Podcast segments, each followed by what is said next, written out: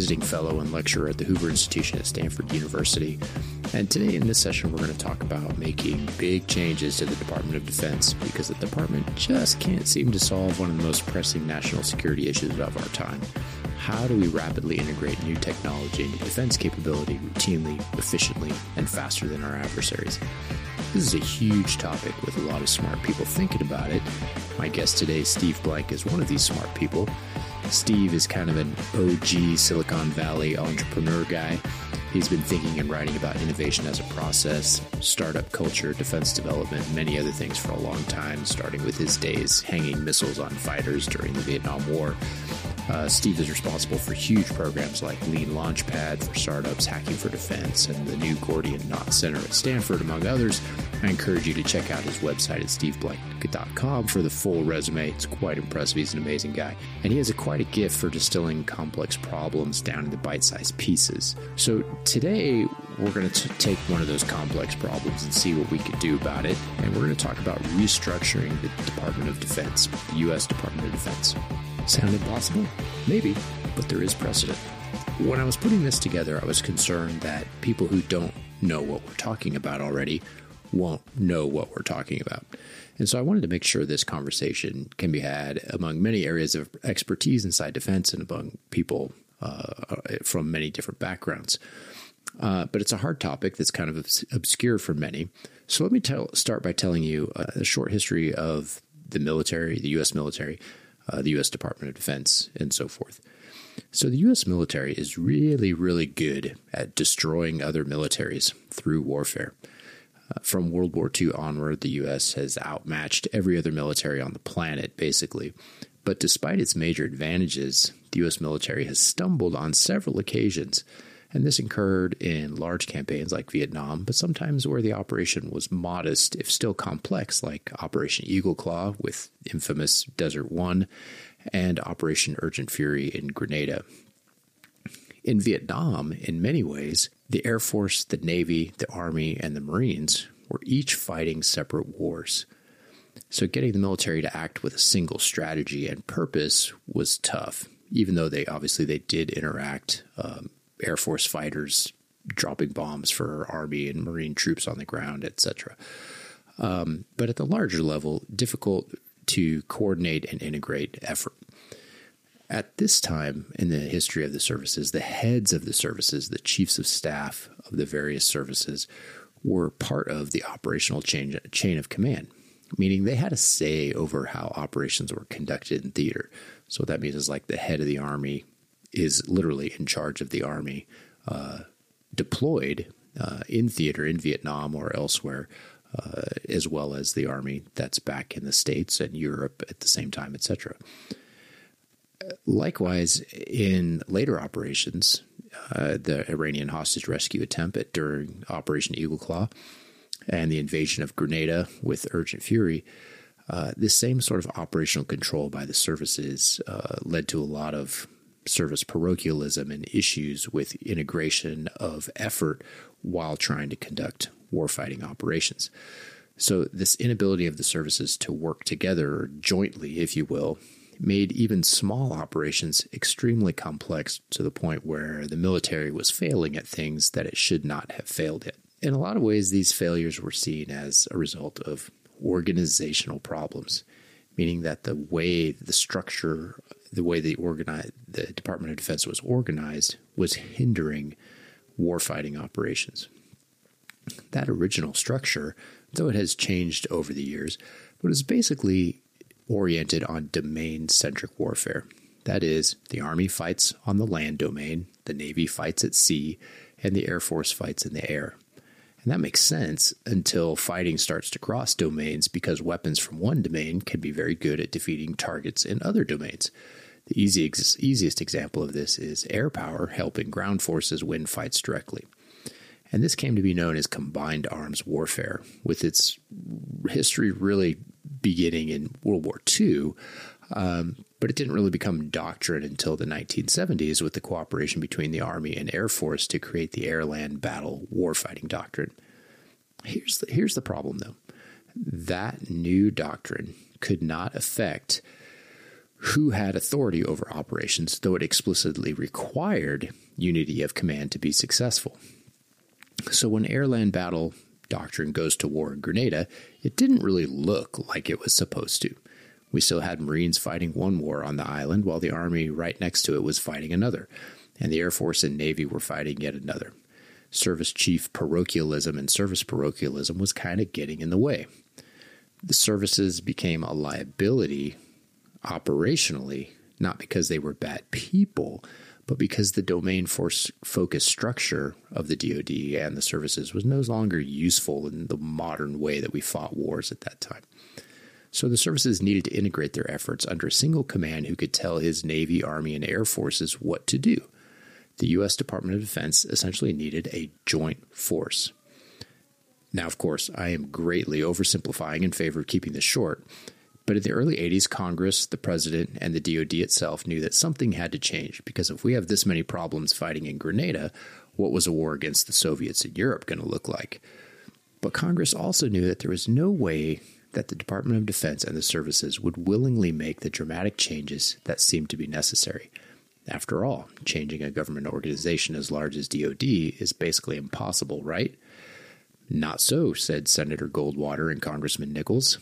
In a very long and painful battle, Congress reorganized the Department of Defense into what it is today a bureaucracy where the wars are fought by joint forces led by joint commanders like CENTCOM, INDOPACOM, EUCOM, and where the services role is to man, train, and equip those joint forces for use by the Joint Force Commander. This landmark legislation was the Goldwater Nichols Defense Reorganization Act of 1986 and the changes it made caused all the militaries in the world to sit up and take note when this force had its rehearsal in Operation Just Cause in Panama in 1989 and its main event in Operation Desert Shield Desert Storm in 1991. But as great as these changes were, Congress didn't know what it didn't know, and a few wrinkles were left to rear their ugly heads 30 years later. The way that the services man tr- and train the joint force had undergone many evolutions from the conscript force to an all volunteer force, and through many training models, improvements to get the most out of those volunteers. But the way the services equipped the joint force has really resisted meaningful change since the early 1960s when Robert McNamara, as Secretary of Defense, imposed the PPBE process, which stands for Planning, Programming, Budgeting, and Execution. This is essentially the process the DoD has to follow to make sure that it's spending money on the right stuff and not wasting billions on developing new airplanes every year when we have a perfectly good airplane right now. Unfortunately, this worked all too well. Now it takes decades to develop almost anything. And almost everything that is being developed is obsolete almost as soon as it's fielded because the lead time was so long. DoD and Congress have recognized that PPBE is not good enough anymore, and Congress even established a PPE commission uh, in National Defense Authorization Act of 2022 to look for ways to improve that process. But the problem is a lot bigger than that. The world has changed. How militaries fight war has changed. We no longer expect to fight in a single theater at a time. We expect to fight a peer adversary across many theaters. Those theaters being like CENTCOM, PACOM, EUCOM, etc. We expect to be fighting them all at once against potentially a single peer adversary. We also don't fight in one or two domains at once anymore. We now fight in all domains, integrating effects and shifting emphasis. And we've added a few domains too, not just air, land, and sea. There are now space and cyber, or maybe some might say information. And in some ways, those domains are even more important than the land and sea domains or the air domain. Technology advances now come at a frenetic pace led by small civilian companies rather than large defense contractors. And cooperation between commercial and government sectors, though it's always been important, but now the commercial sector is really leading the way rather than government leading the way. Our adversaries have figured this out faster than we have, and they are moving in this direction at warp speed Civil military integration of military capability development is proceeding at unprecedented rates in states like China, where government and civilian resources mix to create an agile and powerful system that builds better stuff faster. And the US is still failing at simple things, just like in the 70s and 80s. But this time, it's failing at delivering decisive military advantage through technology rather than those joint operations.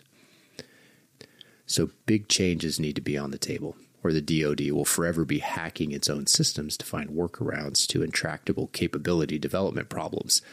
Uh, Steve Blank and I and others are taking this on. So let's get into it and see how far we've gotten.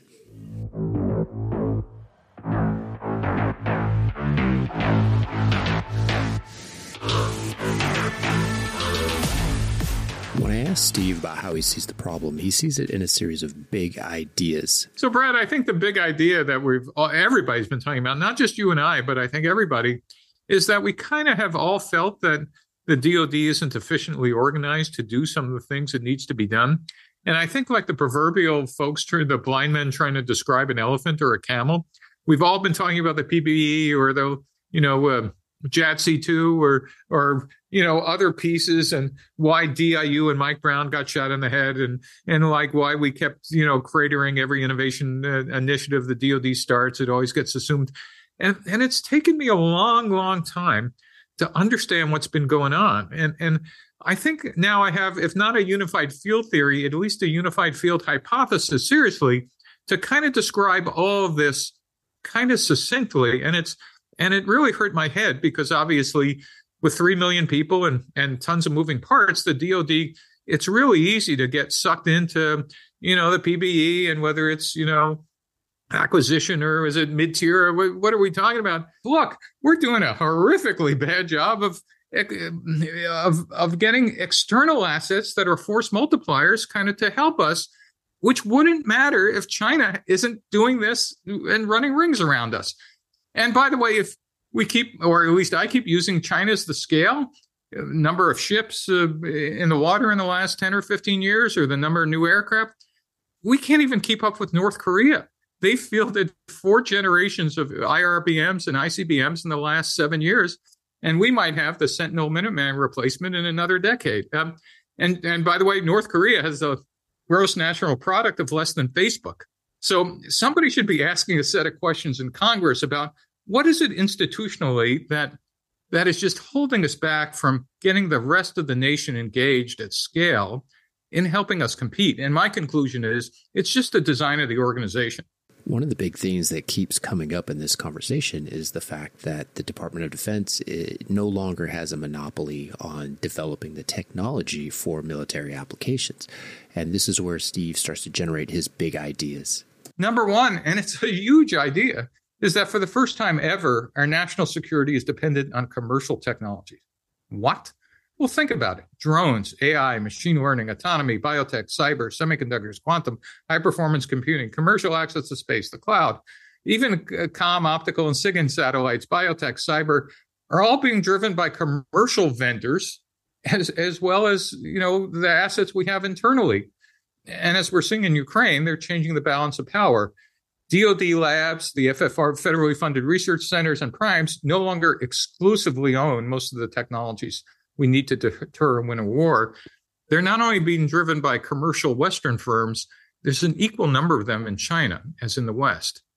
And, and, and the last piece of this first argument is China has figured out how to do something called civil military fusion since 2015 to couple disruptive commercial technologies for its national security needs. But it's not just about technology. What Steve notes is that moving money efficiently in the right quantities to invest in the right technology also is critical to developing defense capability. The second big idea is in 2022, the U.S. private capital, venture capital, private equity, et cetera, invested $600 billion in new ventures.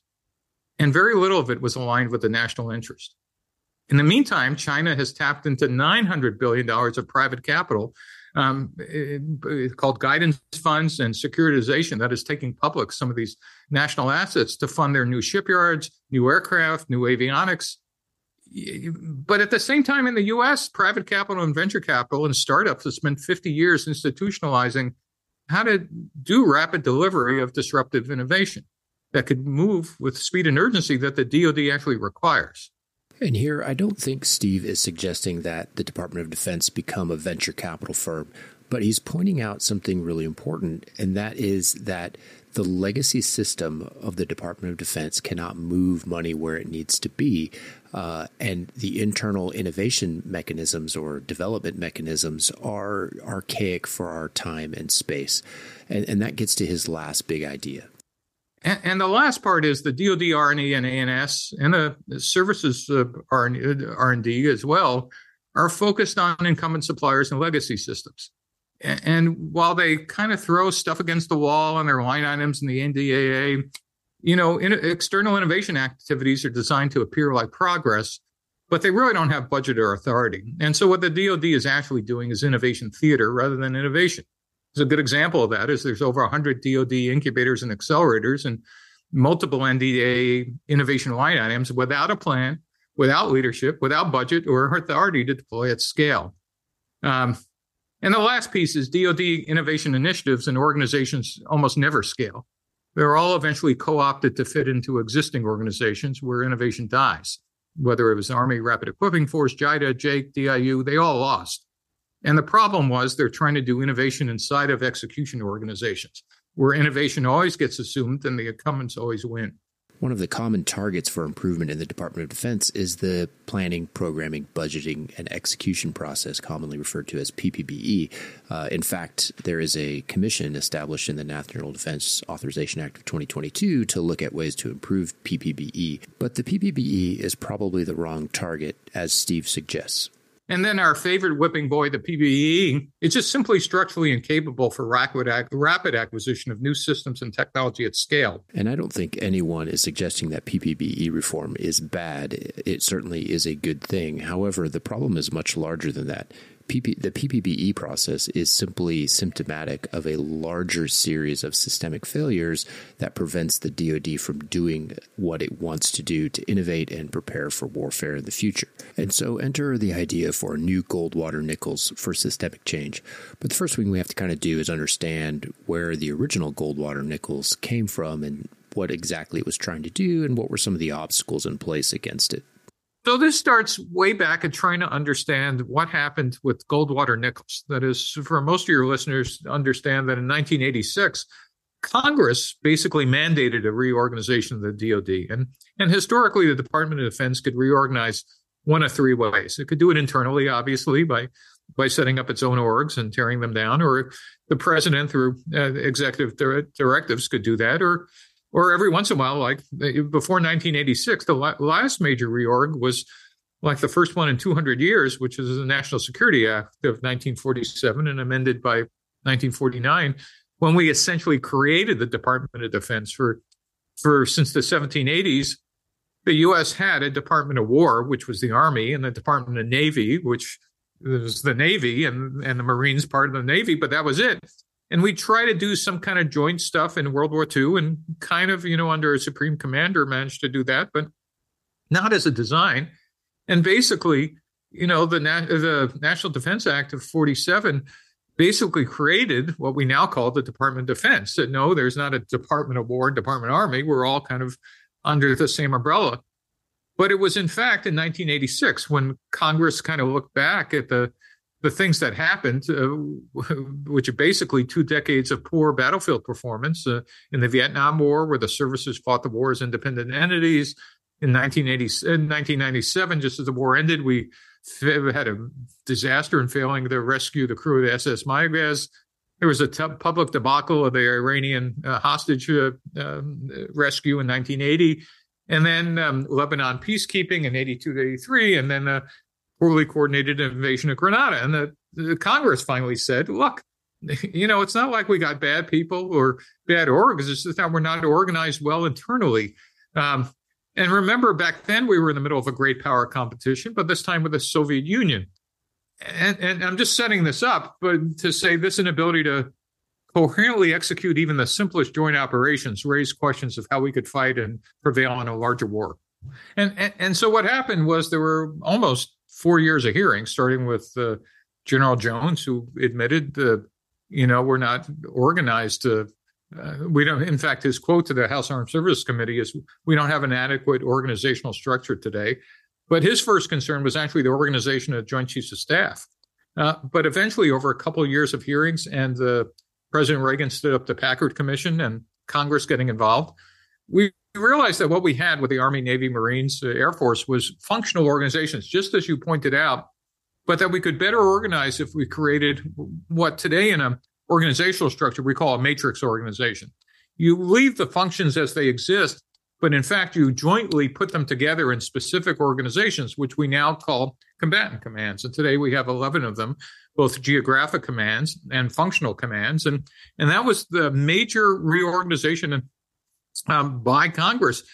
Now, a couple of other reforms happened. It affirmed civilian control of the military by by codifying that the chairman of the Joint uh, Chiefs of Staff is outside the chain of command, but um, it also strengthened the, the chairman of the Joint Chiefs and created the vice chairman and the staff, um, and also required uh, uh, senior officers to uh, to serve in a joint command before they could be promoted. But here's the big idea, and this is a this will help us understand what we need to do today Goldwater Nichols reorganized existing internal DoD assets. It's a big idea. It was didn't didn't reach outside of the DoD. It says we got all the right people, we're just not organized correctly. And it recognized that the world had changed and continuing to operate them in silos were inefficient. But it, it took, and by the way, they weren't organized this way by some law of physics. They were separated because people put power, prestige, and identification with a culture around the service before national interest. Now, of course, they wouldn't have explained it that way. They would have said, no, this is the most efficient way. We're going to destroy our military capabilities to have joint organizations. And, and it turned out that really wasn't, if you dug deep, wasn't really the reason. But it took an outside agency, in this case, Congress, to effect change. And by the way, if your listeners want to hear all the detail about this, there's a great book called Victory on the Potomac that's really an insider's account from a Senate staffer about how the sausage got made. Um, and you come away amazed that today that we something we take for granted ever got passed. And this is a key insight: the fact that something so difficult that was so transformative was actually done, and now we take it for granted. This is in my opinion, how we have to look at this going forward when we start talking about dusting off the Goldwater Nichols concept and reforming the Department of Defense to develop capability as we go forward in the modern era. But let's be clear, it just isn't that easy. There's a lot of things that block us. And I asked Steve about what he thought some of these uh, obstacles might be. You know, if, if you're a pilot, the last thing you want to do is be a drone pilot, right? You want to fly an F 35 or you want to fly the B twenty one, or or or if you're a, a, a, you know Navy officer, God, your career is like if you're a surface ship uh, officer, you want to be in charge of a, a, aircraft carrier or a striker. You don't want to be like in charge of a thousand, you know, like logistics ships autonomously going across the Pacific. So one is a cultural thing. So um, and and by the way, it, it, it's not dumb and it's not wrong, but it just is. Is people get tied to what a feeling of success feels like. Um, but number two is um, all the existing incumbent primes don't have the skill sets currently to build this. And not only don't they have the skill sets, I'll contend it's probably the least profitable thing for them to build. If I've invested in shipyards to build $14 billion carriers, and now you're telling me I need to build autonomous resupply ships for less than a million dollars each. I can't even write a proposal for that, let alone cut sheet metal for that. I just don't have the the shipyards of the 21st century, and neither does anybody right now to do that. I'm just afraid that our adversaries do because they don't have that legacy that we do. Um, and, and so it's quite possible. And again, I am never suggesting we get rid of the assets we have. Everything I'm talking about would be a complement to the things we have. We'll always need carriers. We'll always need surface ships. We'll always need man aircraft. But, but the force multipliers to be able to use the technology that's already here to actually do the simple things that are that put people in harm's way or, or expensive assets in harm's way that we know have been put in harm's way that, that we could actually immensely complicate an adversary's targeting problems um, and actually help us uh, actually accomplish a mission with new operational concepts that that were just unimaginable like a couple years ago.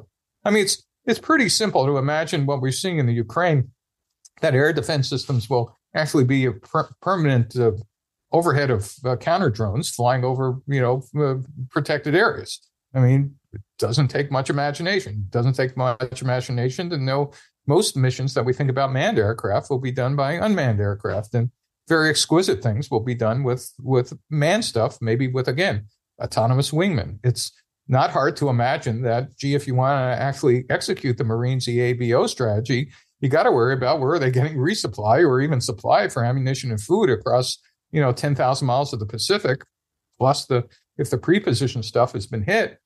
Well, you know our supply ships are limited and they have bullseyes painted on top of them. Maybe semi-submersibles at a at scale, we're just assuming some percentage get attrited, actually get that stuff to the beaches that they need to be. Um, again, you could have a different set of imagination if that's what you're focused on and that you're using non traditional people to actually think imaginatively in a way we haven't. The DoD, point to make, never would have invented Starlink, you know, never would have invented SpaceX. In fact, if you know the history, the Air Force just basically stiff armed them for a decade. Well, ULA is good enough. That's our national security launch provider. When someone was banging on the door of, like, no, we got something of fractional the cost and, and we were able to launch much more often.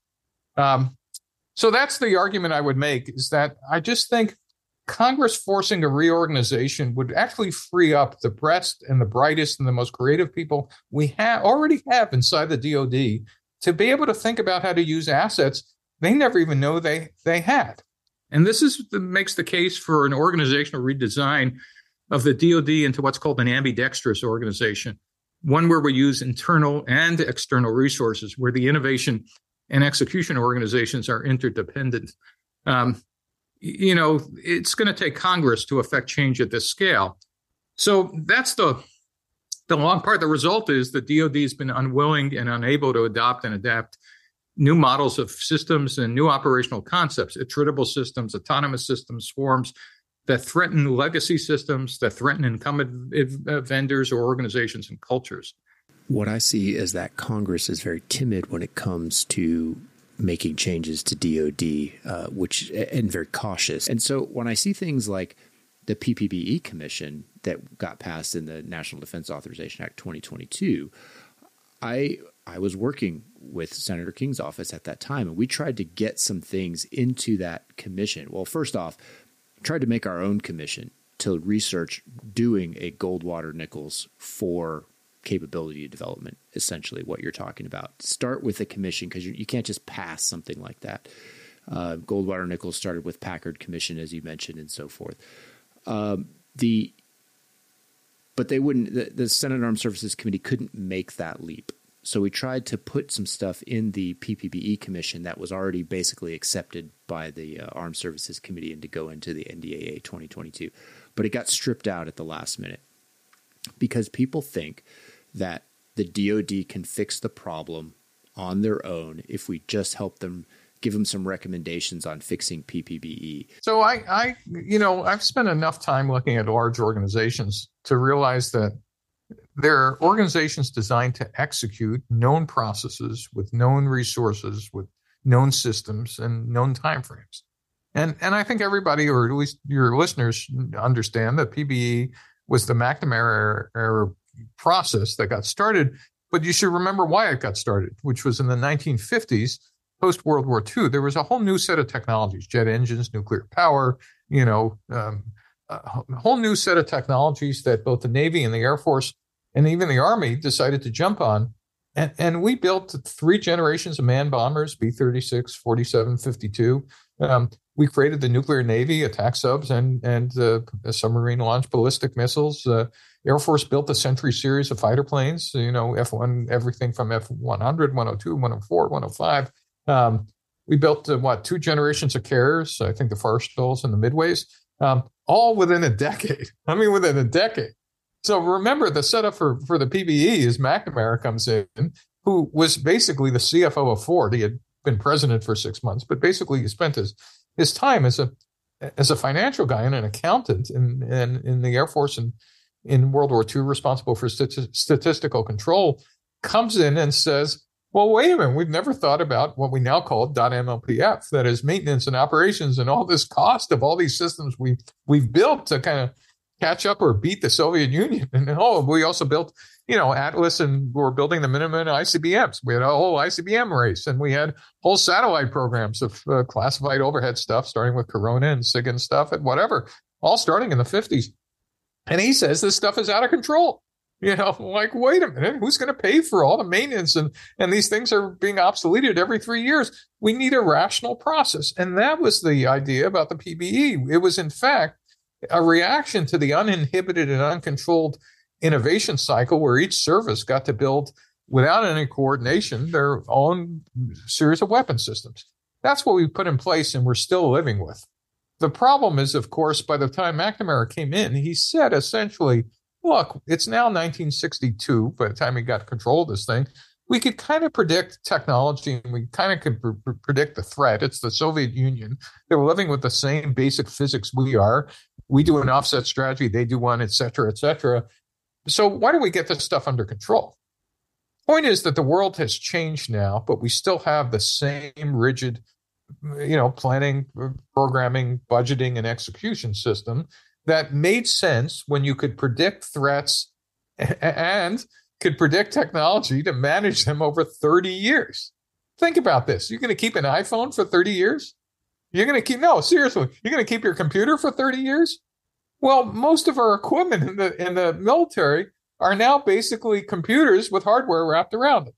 And, and, and it's hard to, and I'm not, I'm not being glib about the complicated hardware wrapped around them, but we would never imagine thinking about keeping computers and whatever but that whole notion of the PBE and the whole notion of that system about 30 year life cycles and planning and budgeting, and we could think about the future, and we have three years to to have all the committees and the what is J, JC, JCIDS, you know, meet and the budgeting committee. For some of that, that makes all the sense in the world. It's not that we need to get rid of it. My point would be this is a long soliloquy to get to the point. Don't touch the PBE. And if you want to touch it, Washington was still trying to fix it when he got the wrong boats to cross the Delaware. I mean, you know, leave it alone, but build something in parallel that looks nothing like it, that does commercial acquisition for things that are time urgent or attritable.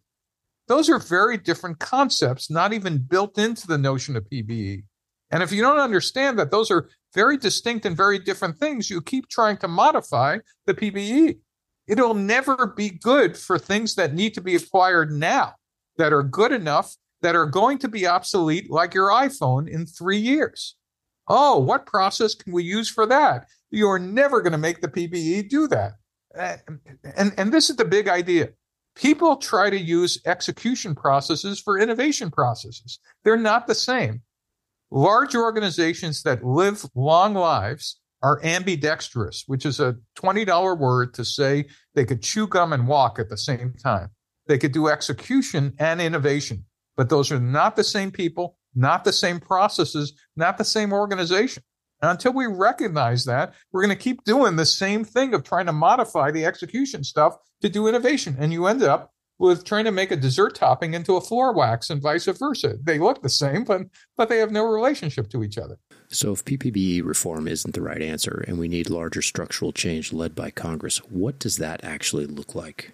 Well, uh, so let me start with whatever I'm going to say is wrong, but it's the beginning. Of, no, it's the beginning of a conversation because I'll start with what the hell do do I know? I mean, you know, I spent my four years in the Air Force was during Vietnam, so like, you know, I I, I, think the airplanes still had canvas and biplanes when I was in the military, but I do spend some time and and and I'll just tell you what I'm thinking. As I said, I think it's wrong, but maybe directionally correct. So think about DoD on the Office of Secretary of Defense. The mm, two most relevant organizations are R&E, the Research and Engineering, and Acquisition and Sustainment.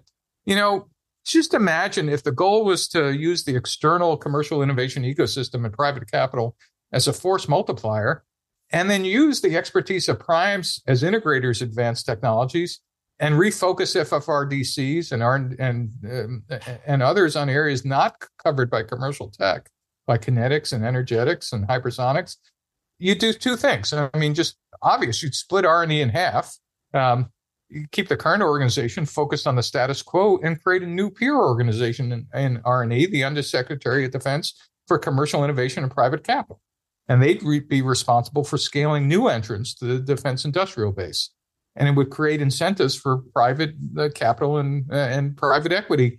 And, you know, the office, new Office of Strategic Capital is probably a good place to, to start, but um, but scale. And then the next piece I would do is split A&S, uh, Bill LaPlante's organization. And its goal would be create and buy from new 21st century arsenals, new shipyards, new drone manufacturers that can make thousands of extremely low cost attritable systems. Um, and that would be a undersecretary of defense for commercial acquisition in 21st century arsenals. And that would say we need to acquire at speed. Um, we need to acquire with commercially oriented processes. Mike Brown of DIU before he left actually was going to be the head of A&S before he got sabotaged was actually had a good proposal for that and build where we uh, buy where we can and build where we must. And then, as I said, I keep going back to build 21st century arsenals and and uh, and shipyards. And this isn't to abandon our existing ones, but if you've been to Groton and other places that build existing ships, they're about cutting sheet metal and building large industrial systems. There's something completely radically different you need in, in the 21st century versions. You know, they use 3D printing or carbon fiber or whatever, but they're building things at scale and mass. Um, and then finally, uh, um, as I said, I would create a new uh, uh, a new service that moves the um, strategic deterrence stuff out of the Navy and the Air Force so the Navy and Air Force could simply focus on what their missions are in acquiring systems and not worrying about this budget battle between, you know, the use once things that you never have to use versus the use many times, which we have in the last couple of decades. That's just the start of a conversation. I mean, I, I have a, you know, a longer list of, uh, oh, coordinate with allies, um, um, you know, and, and eventually you put different people in charge of those new organizations the people you want in the existing orgs are the best people we have. It's not that they're doing anything wrong, but you know, very few of them can actually draw you a diagram of how private capital and six hundred billion dollars got deployed last year, how they make money, how to how how on earth has Silicon Valley been building things in in in years versus decades? How did SpaceX put up three thousand plus satellites in in less than three years? And why does it take the PBE to move that paperwork in the same time across the Pentagon. Um, and again, it's not dumb people or people with malice. It's not. It's just that we haven't focused on. It's now national priority to move with speed and urgency and use external resources as a force multiplier because our adversaries have. And if we're not embarrassed about China doing it, we should be embarrassed by North Korea doing it we don't have all the answers. And and when I was uh, trying to put this forth in, in the Senate, I, I, I told them I don't have the answers, but I know what the questions are. And so we need to get a, a commission going that talks to all of the smart people out there that can start making recommendations of what are all the, what actually needs to change. Um, and I think that the you know it, it, was a shame that they they went with a much lower tier, in my opinion, with just the PPBE commission. But I think if we we can pass the message that look, we're talking about structural change on the level of Goldwater Nichols, which completely changed the operational behavior of the Department of Defense. We need that level of change to completely change the capability development behavior of the Department of Defense. That needs to happen. And so, and when we need to start with a commission and then we need to build it. My only hope in this conversation, this short little white paper I wrote, is what's been missing is a high order playbook. Is what problem are we solving? And, and I want to go all the way back to what I started. We're not solving the PBE problem. We're not solving the X, Y, and Z problem. We're, we're going one level or two levels bigger. And the and and for me, the analogy was Goldwater Nichols solved reorganizing internal assets. What I'm suggesting is the force multiplier, you know, reorganization would enable the DoD to use the rest of of commercial innovation and and private capital and commercial innovation tools to scale at the way our adversaries are scaling. And the fallout will be, Brad, that's my point. The fallout will be a a different way to acquire different people, different processes that don't threaten the existing ones, but give us a roadmap of how to use resources we just haven't. We, not only haven't we tapped, we've managed to force away from not wanting to work with the DoD. Once you give Congress that remit, oh, look what we're missing. We're missing this entire piece of national assets. Then all of a sudden, smart people will figure out oh yeah, is it a replacement for PPE or is it this other commercial acquisition stuff? Oh, is it reorganizing R&E and A&S or do we create a new form of organization? Oh, do we move the, the, the nuclear deterrent stuff out so they could focus on just conventional stuff or is it something, you know, remember, Goldwater Nichols started with the head of the Joint Chiefs thinking that we just ought to reorganize the Joint Chiefs. That's how it started. It ended up something much bigger and more interesting. And all I'm suggesting is we need that conversation started in Congress with a um, bipartisan set of committees that actually start thinking about the big issues here and what the DoD is missing. How do we, in fact, move with alacrity and speed and urgency? How do we, in fact, acquire the right things at the right time? Not how do we accelerate moving things from one office to another? That's that's like about 17 layers down. We need to make sure we're moving the right things from the right office in the right time. Many thanks to my special guest and friend, Steve Blank. Be sure to check out what Steve's got going on at steveblank.com. Thanks for listening to the Octagon Podcast. This is Brad Boyd, your host. Have a great week.